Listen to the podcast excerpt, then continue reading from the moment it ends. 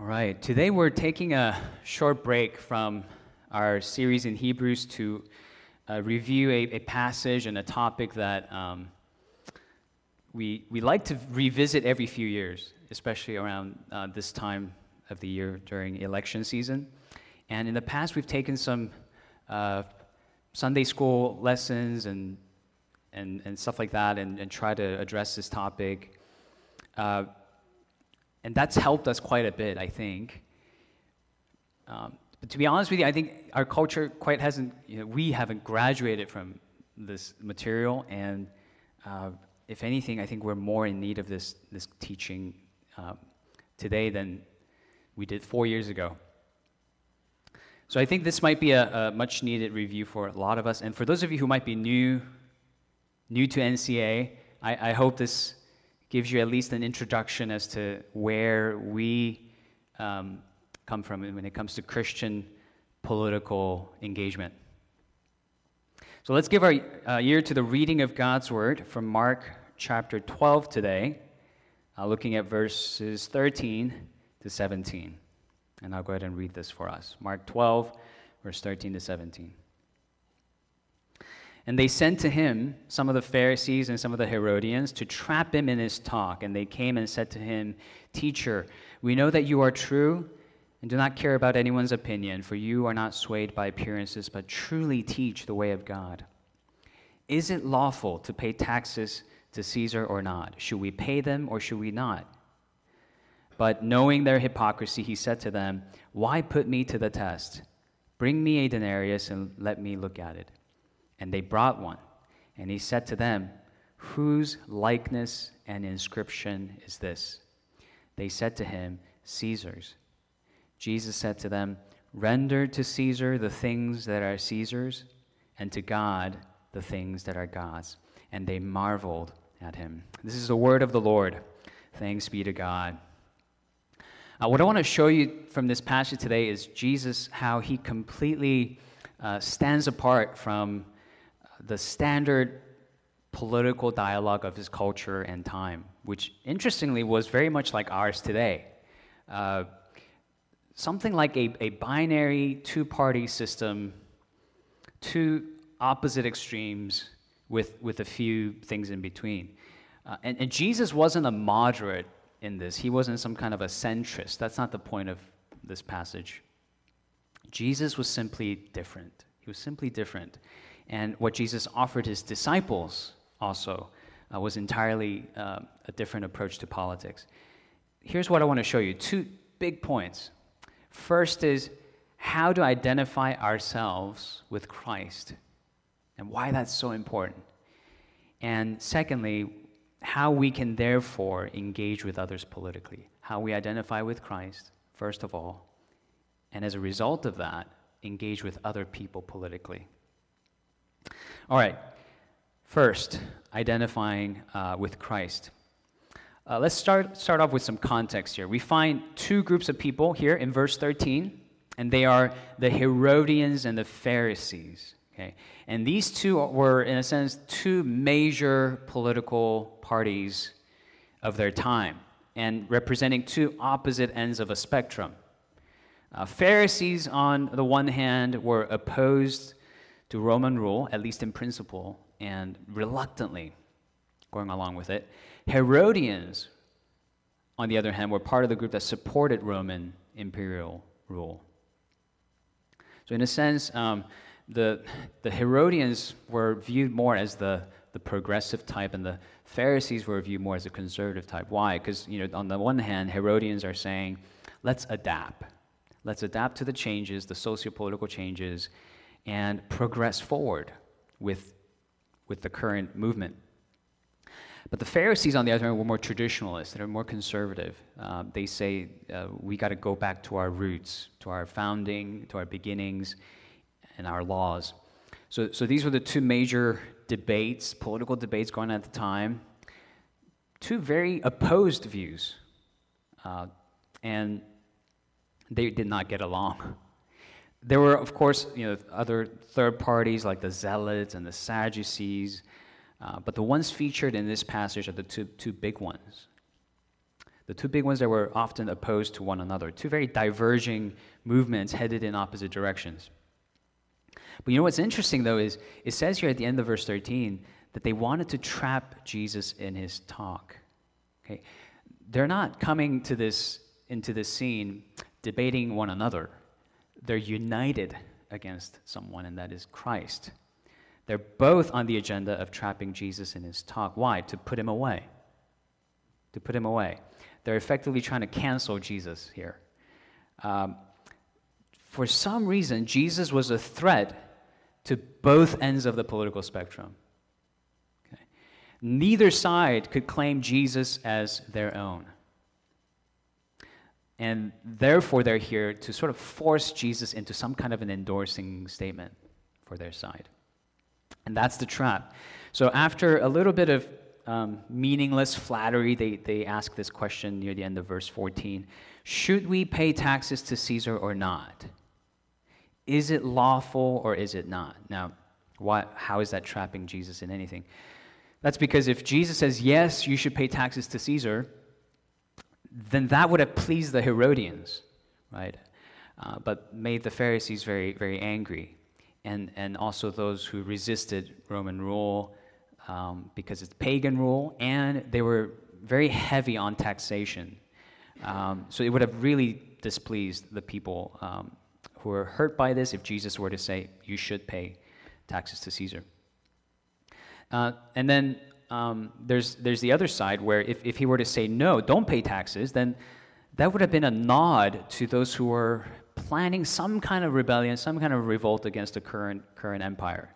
And in fact, there was during this time often these violent revolts, violent revolutions being stirred up, these false Messiah figures coming up.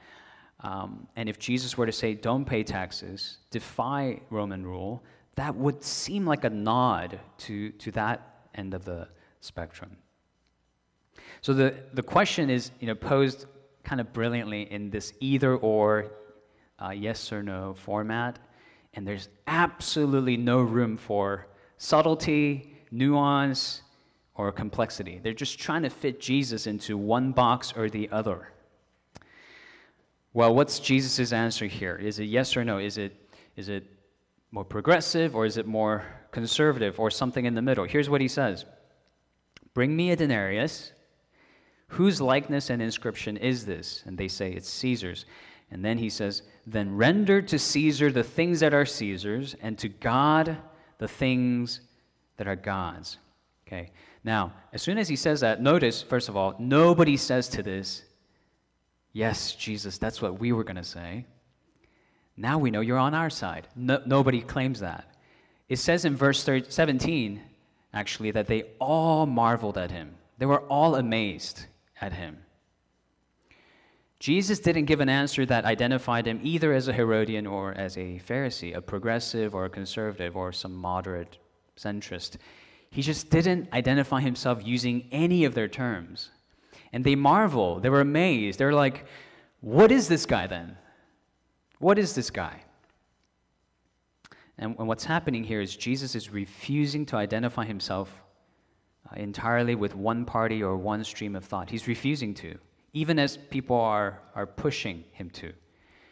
So here's at least one application we have to make before we move on any further. If Jesus himself refused to uh, as, he, as he does here, to identify himself with any single political party, with, with any single political stream of thought, then shouldn't we, as his followers, resist the temptation to identify Jesus as such? As if one stream of thought can categorize and fully encompass all of Christ. If, if Jesus refused to do that to himself, why should we do it to him? Instead of arguing over whether Jesus is on our side, shouldn't we just wonder whether we are properly on, on his side? You know, I'm not a big football fan. Um, I, I only care about football when it comes to Super Bowl season. And only because, that's only because I just want to hang out with people and eat junk food. Okay? It's just an excuse to spoil myself a little bit. Um, but imagine if this room was split into two groups where this side, the, the people are saying, oh, Pastor John is a die-hard Falcons fan.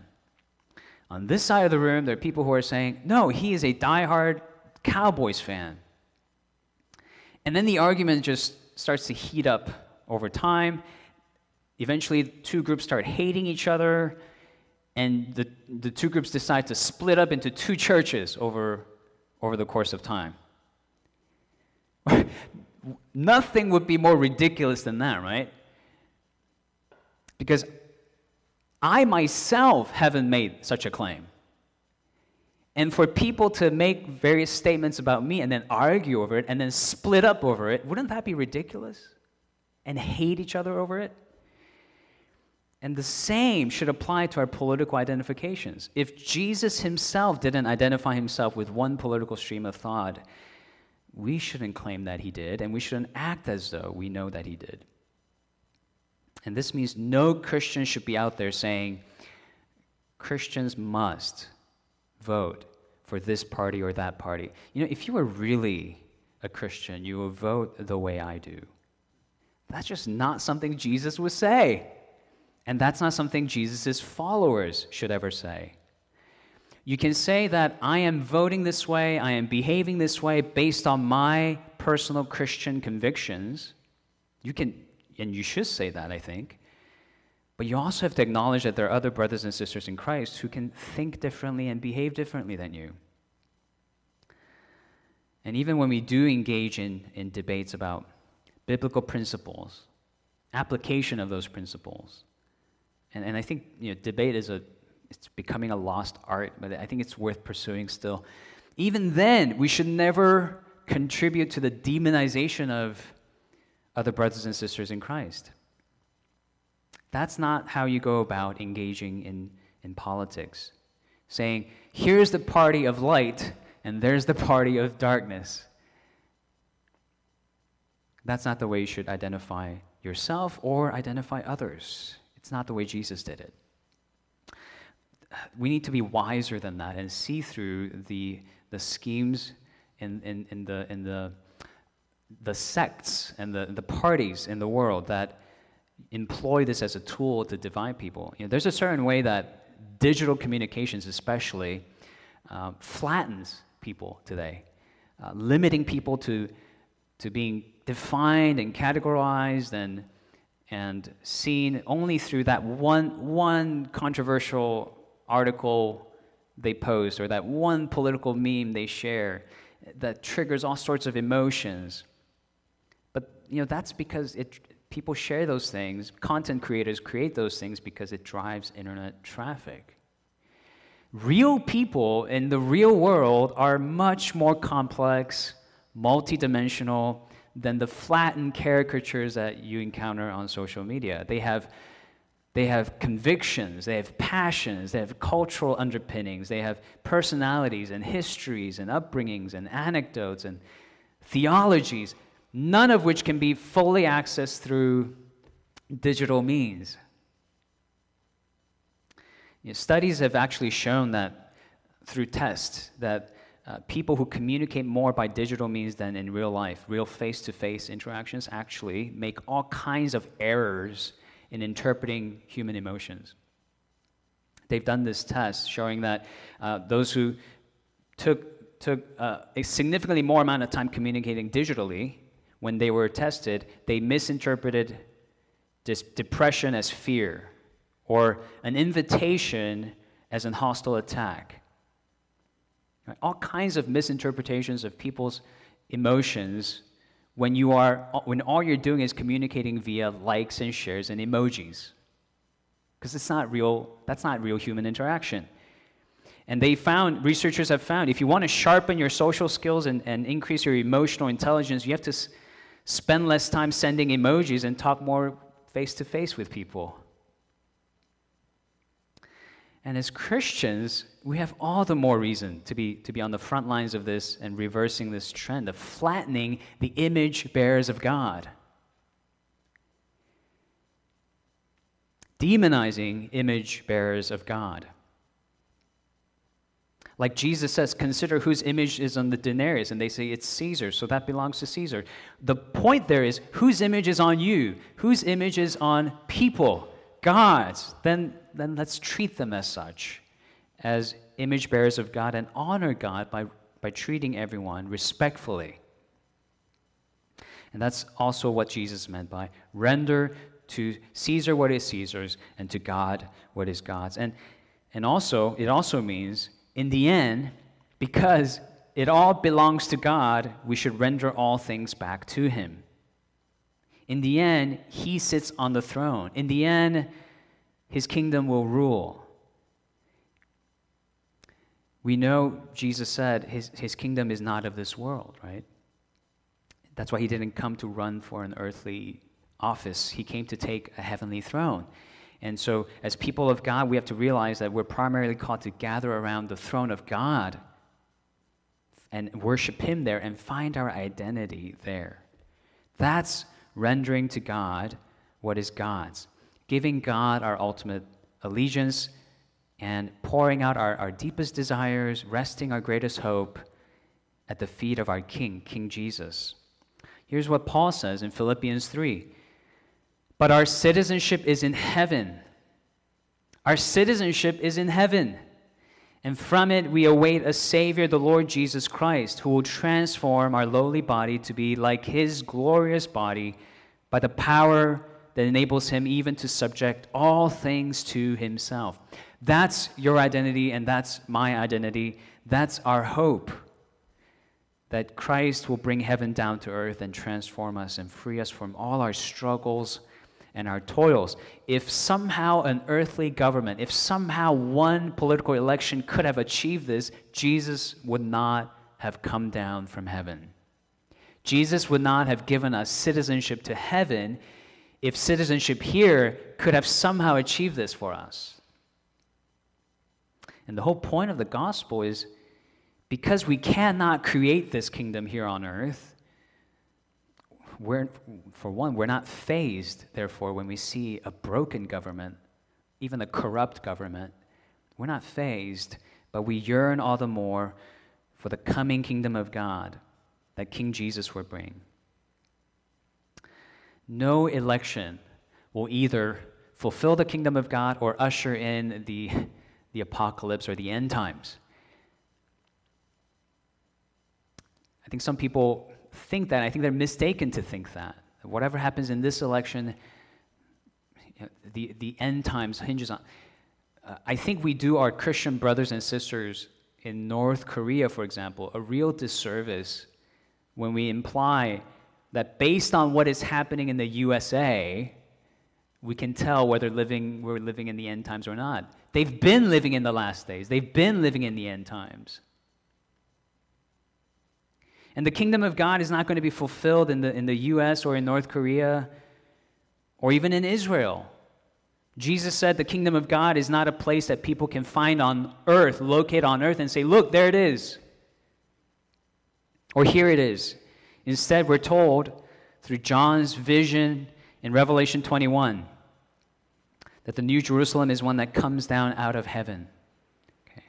And I saw the holy city, the new Jerusalem, coming down out of heaven from God, prepared as a bride adorned for her husband. This holy city, this new kingdom, is not one that we create on earth, preparing it for God to come and descend upon. It's something God brings down out from heaven, meaning it's not here. It's not found on earth. It's nowhere to be found on earth.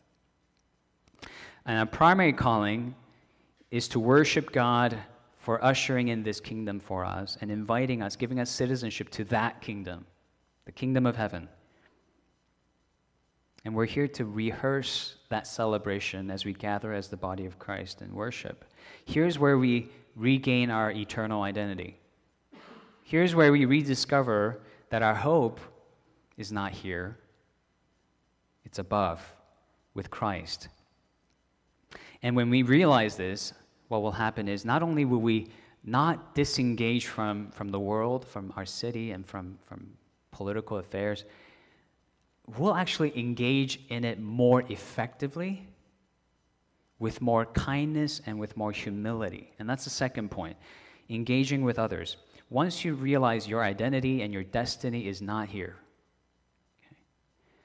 that the perfect government is not going to be established here on earth, then you can actually engage with earthly governments and engage politically with one another in a reasonable way, in, in, in a humble manner, and with kindness. And in short, it's by rendering to Caesar what is Caesar's and nothing more. It's by rendering to politics the things that are due politics and not the things that are due unto God. Your identity, your future hope, your security, your peace, and your joy. Render those things to God. Then you'll be able to render to Caesar, render to politics the things that belong there. What happens when you, when you render to Caesar, when you render to government, when you render to, to politics the things that belong to God? You, tr- you treat it then as your object of worship. You give it your heart, soul, mind, and strength. The, the candidate becomes your high priest. Your vote becomes your offering. Your arguments become your evangelism. The conventions become your temple when politics become an idol like this, you, you, you become consumed by it and you become its worshiper. And like all idols, it will not satisfy you, it will only make you more miserable. Uh, Jonas Kaplan, he's a professor of psychology at USC, and here's something he's found. Uh, he says, When we think that our political beliefs are matters pertaining, pertaining to our core identity, okay, when you confuse politics with your core identity, what's going to happen is uh, you will treat everything around you from that reference point and he says quote the brain will begin to consider uh, that, that part of yourself that political part of yourself to be an integral part of yourself and then it will protect it in the same way. Meaning you will protect your political beliefs your political allegiances the same way you will protect your body from physical harm Meaning what? When someone disagrees with you politically, you would treat that as a physical attack upon you. You will feel personally, physically attacked because your brain is telling you you need to survive.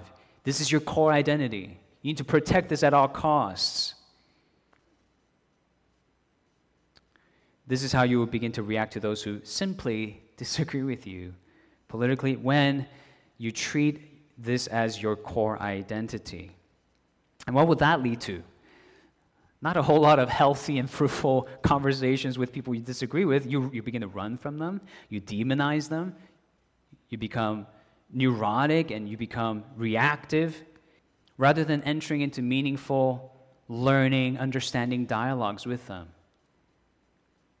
And nothing is more counterproductive to Christian evangelism than that to run from the darkness, to simply demonize the darkness and run from it and hide. When the whole point of being the light is you enter into the darkness and you shine in it. Not to point a finger at darkness, not to yell at the darkness from a distance. If you're the light, you enter into the darkness. And then I want to say to, you know, Christians who identify this in the world and say, you know, that, that stuff is so wrong, so off so derailed, so anti gospel, so anti Christian. And my, my message to those people would be, and if this is you, my message to you would be great, you found one. Go reach them. Invite them over for dinner. Be the light in that darkness and stop running from them. Nothing is more counterproductive to our mission to seeking and saving the lost than practicing this this worldly practice of simply demonizing others and isolating others. And this, again, happens if you render to Caesar the things that are God's.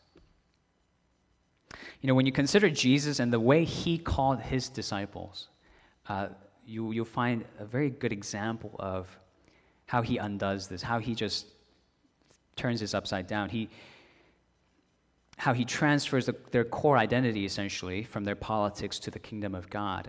Uh, the best example of this is Matthew the tax collector and Simon the zealot, two of the 12 disciples. Matthew, the tax collector, was employed, employed by the Roman government. Simon the Zealot belonged to the, the radical group called Zealots, called Sicarios, who, who were called that because they originate from this group of people who carried around daggers to assassinate Roman officials. Jesus calls them both not only to be Christians, but to be apostles. Apostles. And without presenting them any political preconditions. You know, joining or leaving a political party was not a prerequisite to following Jesus. And what's interesting is these disciples kept this title Matthew the tax collector, Simon the zealot.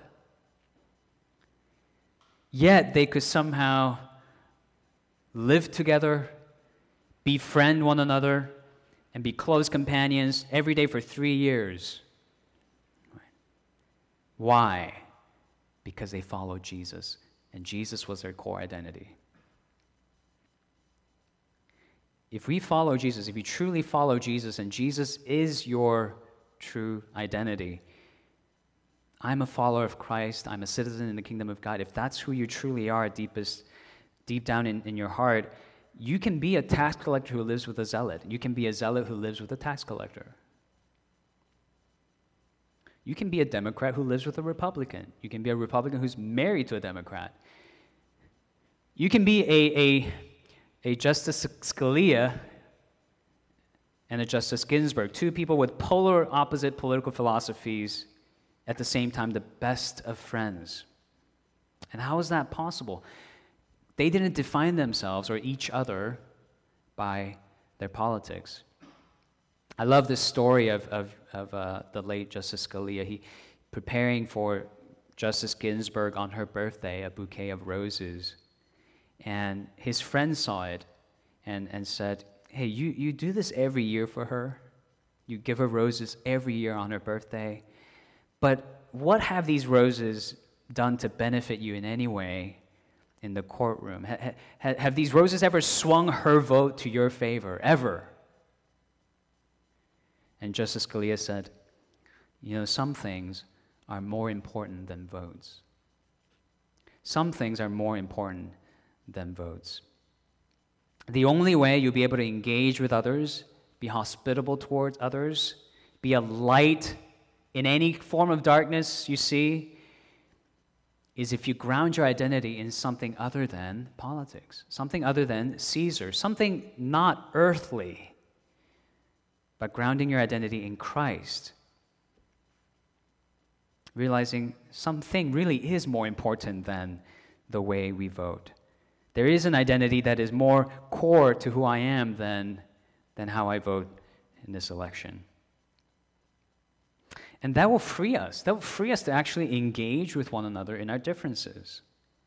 It will actually enable us to be generous in our hearing and our listening to one another rather than listening to what others or articles say about our neighbors, but going to our neighbors, going to those people, and listening to them. It's okay to disagree, it's normal to disagree. But let's not disagree at the expense of forfeiting the call to love our neighbors, forfeiting the call to go seek and save the lost. Let's not compromise our mission as we hide under the basket, like Jesus said. Let's not render to Caesar the things that are God's. Now, at the same time, what Jesus is also affirming is you should render to Caesar what is Caesar's. You should pay your taxes to him. You should submit to government authorities. You should participate in your civic duties, in other words. And that's okay. That's good. You can even run for office and be identified with a political party. That's fine. You know, some, I think some people, some Christians are a bit too disengaged from, from politics, uh, too indifferent from um, just about what's going on around us. And, and that's not a good thing either. You should render to Caesar what is Caesar's.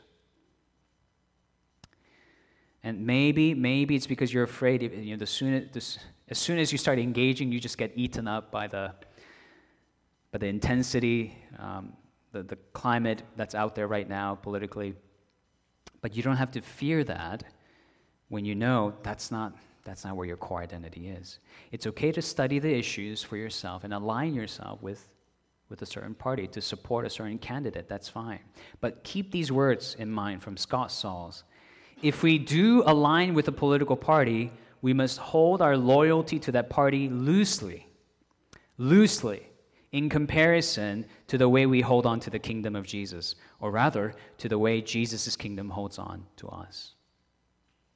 It's okay to affiliate yourself with a party, support a party candidate, campaign for a party candidate. I did that back in college, it was kind of fun. But hold that identity loosely,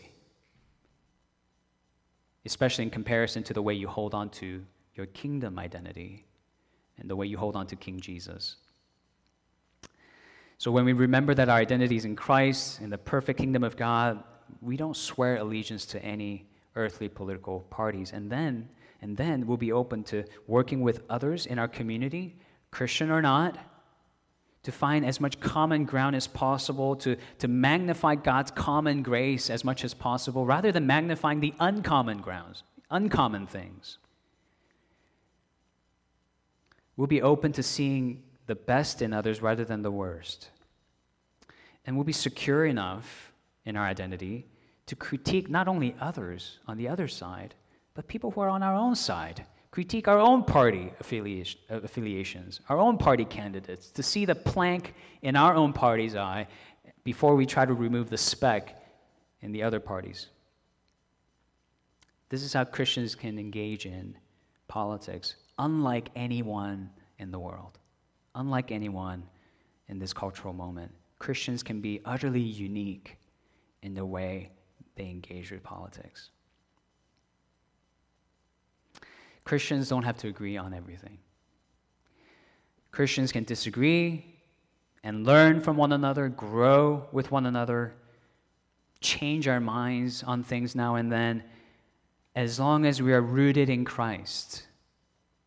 As long as we are confessing Him as Lord, as long as we understand our ultimate citizenship is in heaven, we can disagree. We can have a healthy debate. But we should never say to the other, you know, if you were really a Christian, you would vote the way I do. No, if you're really a Christian, you would grow and become more and more like Jesus. So you say, I, I love you and respect you. I consider you to be a brother and sister in Christ. But here's where I respectfully disagree with you. And whatever happens, you, you don't let that disagreement compromise your witness to the world. You rather show the world the love of Christ that binds you together. And, and as it says in 1 Corinthians 12, we function as a whole body. So we can't be the eye that says to the hand, I don't, I don't need you. Instead, we can humbly acknowledge that there's some needs in this world that you are uniquely gifted to see and meet, and other needs that your other brothers and sisters in Christ are uniquely gifted to see and meet. That's the wisdom of God. we, are united by the gospel, the, the universal body of Christ, the church Catholic, the church universal. And yet we're so diverse in the way we live this out in the world, so different in the way we exercise our gifts. There, there are also many things that we should and we can as a church unite around. And, and there are issues like that in the Bible that the Bible is absolutely clear on that we should unite around. For example, the Bible says we should care for immigrants because we were all at one point immigrants. We should agree on that, that as Christians we should be concerned and we should care for immigrants. But what's the best number of immigrants we should admit to the country every year? That's up to debate. That's a policy debate. So you can d- disagree about the, the methodology and the practice, but you got to agree in principle as Christians, we got to care for the immigrants. The Bible is also absolutely clear that God cares about life in the womb. He cares deeply for the unborn. Science is clear on that. That's, that's a human being in there. But there are two parallel paths to, to healing this problem in our country. There's, there's one way that's legislative and legal, okay, where you outlaw the procedure that takes away the life of an innocent human being. But there's another way that is cultural and societal, and that is creating an environment, an environment where such procedures are not so sought after, not so necessary, where women feel protected enough and supported enough. Which, by the way, is another biblical priority that God cares intensely for the widow, the single mother. So some may focus their efforts more on the legal pathway, others may focus more on the cultural reform path. And that has to be a both and. It has to be this holistic approach. You pursue both. And you know, here's the thing as you pursue both, here's what will happen. To liberals, you appear too conservative. To conservatives, you appear too liberal. And they will marvel at you and say, What is this person? The same way they marveled at Jesus. What are you? You're a Christian. You're a follower of Christ. That's what you are. You are a light in the darkness. And you will shine that light wherever, wherever there is darkness. And even as we do that, even, even if we do identify something as dark, something as sinful, here's something else we have to remember. The Bible teaches us that there's no sin that's so small that the Bible doesn't subject to punishment and damnation. At the same time, the Bible teaches us no sin is so great that God will not forgive and pardon upon repentance. And that means what? We can never feel morally superior to others by comparing our sins and theirs. We should therefore always, even in identifying sin, employ language of humility, gentleness for the sake of restoring the sinner, and not casting them out.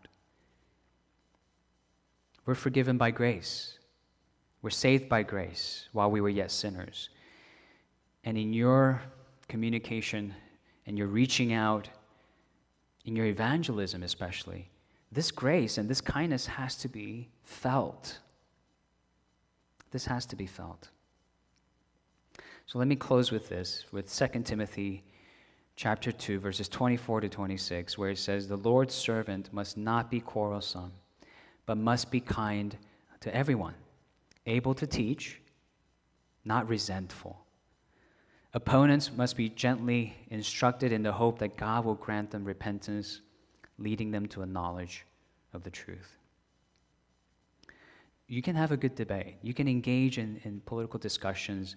You can invite others to change their minds. That's fine, but make sure you do it with divine kindness, with divine gentleness, and of course, with the knowledge of God's truth. And as we do this, we secure, even for ourselves, again and again, our identity, not here on earth, but in Christ, above, in the heavens. And that will put us on the right trajectory. We, we gather as a community that worship God, celebrate the gospel together, and with good conscience, in, in our personal ways, we pursue loving God and loving our neighbors out there in the world